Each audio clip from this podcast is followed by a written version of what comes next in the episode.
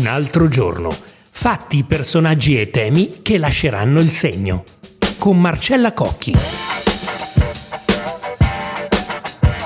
12 maggio 2023.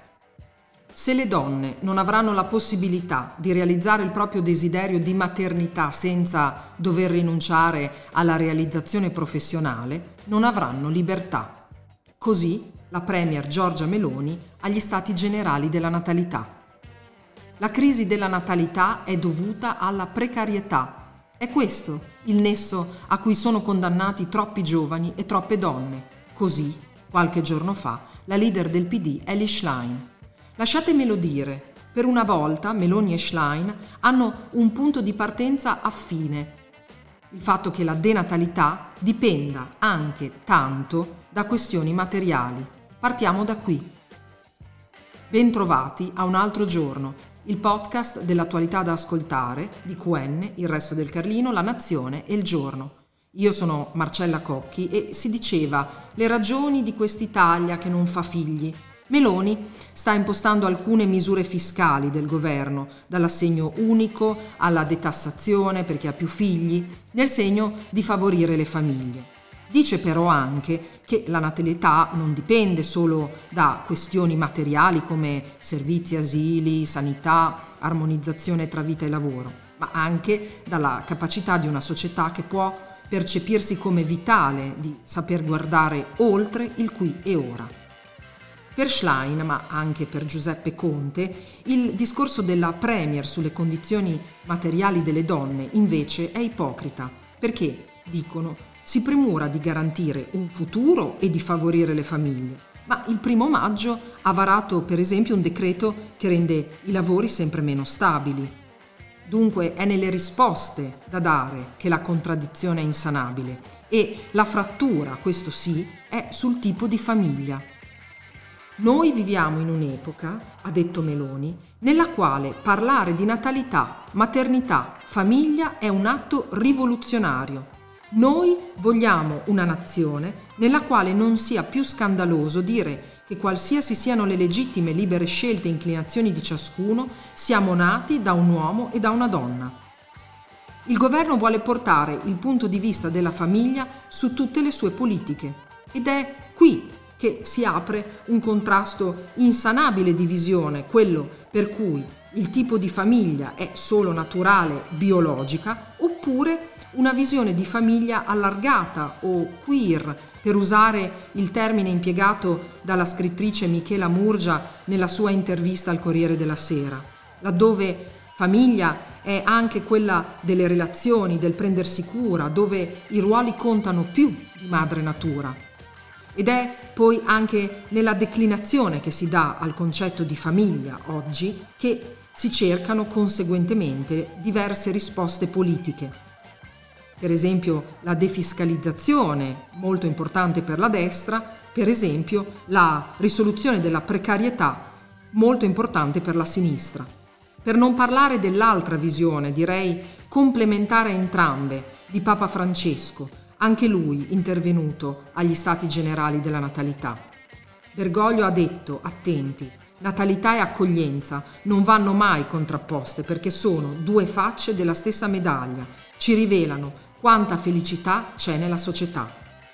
Forse un avvertimento, quello del Santo Padre, ha una certa visione sicuramente più familiare alla destra, secondo cui la natalità deve avere a che vedere solo con la preservazione dell'etnia italiana, come ha detto, questo è stato proprio il termine utilizzato dal ministro Lollobrigida, mentre il termine accoglienza usato dal Papa impone tutt'altra visione, impone di allargare l'orizzonte del futuro anche all'immigrazione, per esempio, o anche ai cambiamenti umani, economici, climatici, culturali che vanno oltre i confini nazionali.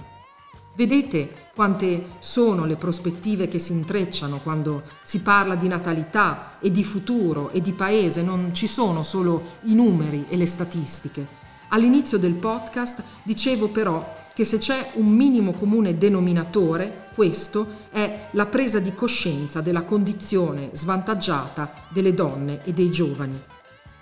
La scrittrice Barbara Alberti sta scrivendo un libro sulla rivolta assoluta che sarebbe necessaria, secondo lei, per le donne, ancor più se madri. Un cambio mentale, culturale, ma soprattutto, appunto, materiale. Sentiamo. Tanto ci potrai trovare qui, con le nostre notti bianche, ma non saremo stanche neanche quando ti diremo ancora un altro. Alberti, ma è un atto così rivoluzionario parlare di maternità e famiglia? Beh, eh, trovo che è terrificante pensare che sia rivoluzionario, quando invece eh, è un fatto di sopravvivenza. È un fatto di sopravvivenza di una nazione, voglio dire, non mi pare così.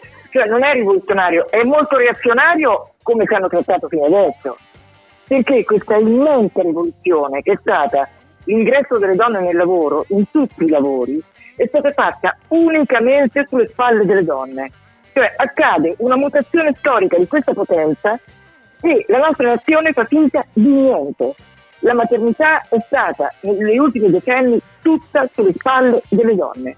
Le donne che fanno un figlio e lavorano non dormono. Le guardo in faccia queste giovani donne, hanno delle occhiaie fin qua. Perché se tu devi fare qualcosa per te, qualsiasi cosa, da leggere un libro a farti la ceretta, tu lo devi fare la notte. Le mie amiche giovani non dormono. Questo è il punto. E tutto questo si è consumato eh, a maggiore gravità in un coro retorico spaventoso di elogio della donna, che è una cosa che veramente mi fa venire i brividi, perché è il segno proprio della, della sola, come dicono a Roma, della truffa che, stanno, che, che, che si sta perpetuando, perpetrando eh, contro le donne. Si ammaccano liberamente. Ma quindi la denatalità dipende o no da questioni materiali? Secondo me sì, secondo me sì perché una donna che decide di lavorare è, una martire. Assolutamente, anche perché non ci sono più le nonne. Ai suoi tempi era le diverso. Le nonne lavorano. E prima era diverso. Tu non c'è più la nonna adesso. Le nonne adesso hanno un milione ai tassi e, e, e, e, lavorano.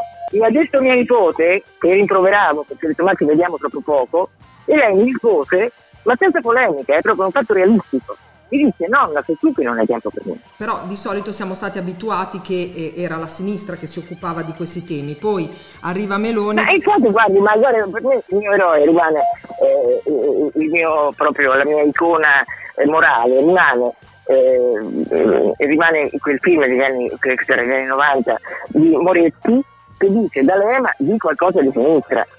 Eh, è un fatto. Però è, vero che, certo, però è vero che la sinistra ha un'idea di famiglia molto più allargata. L'intervista della Murgia con la logica della famiglia queer è, è stata solo l'ultima dimostrazione del, e adesso gli interventi che si stanno verificando. Ma io direi che uh, famiglia allargata o ristretta, il punto è di permettere a una persona di fare i figli. Dopo vedremo come, famiglia queer, ma non me ne frega niente.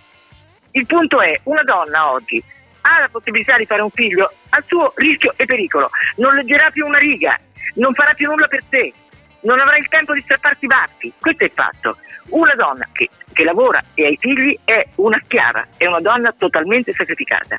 E appunto, ti dico, maggiormente eh, è grave per questo coro ingannatore che ci fanno eh, su, sull'elogio delle donne, che non ne posso più. Non elogino le donne, cominciano a, pun- a punire davvero chi ci.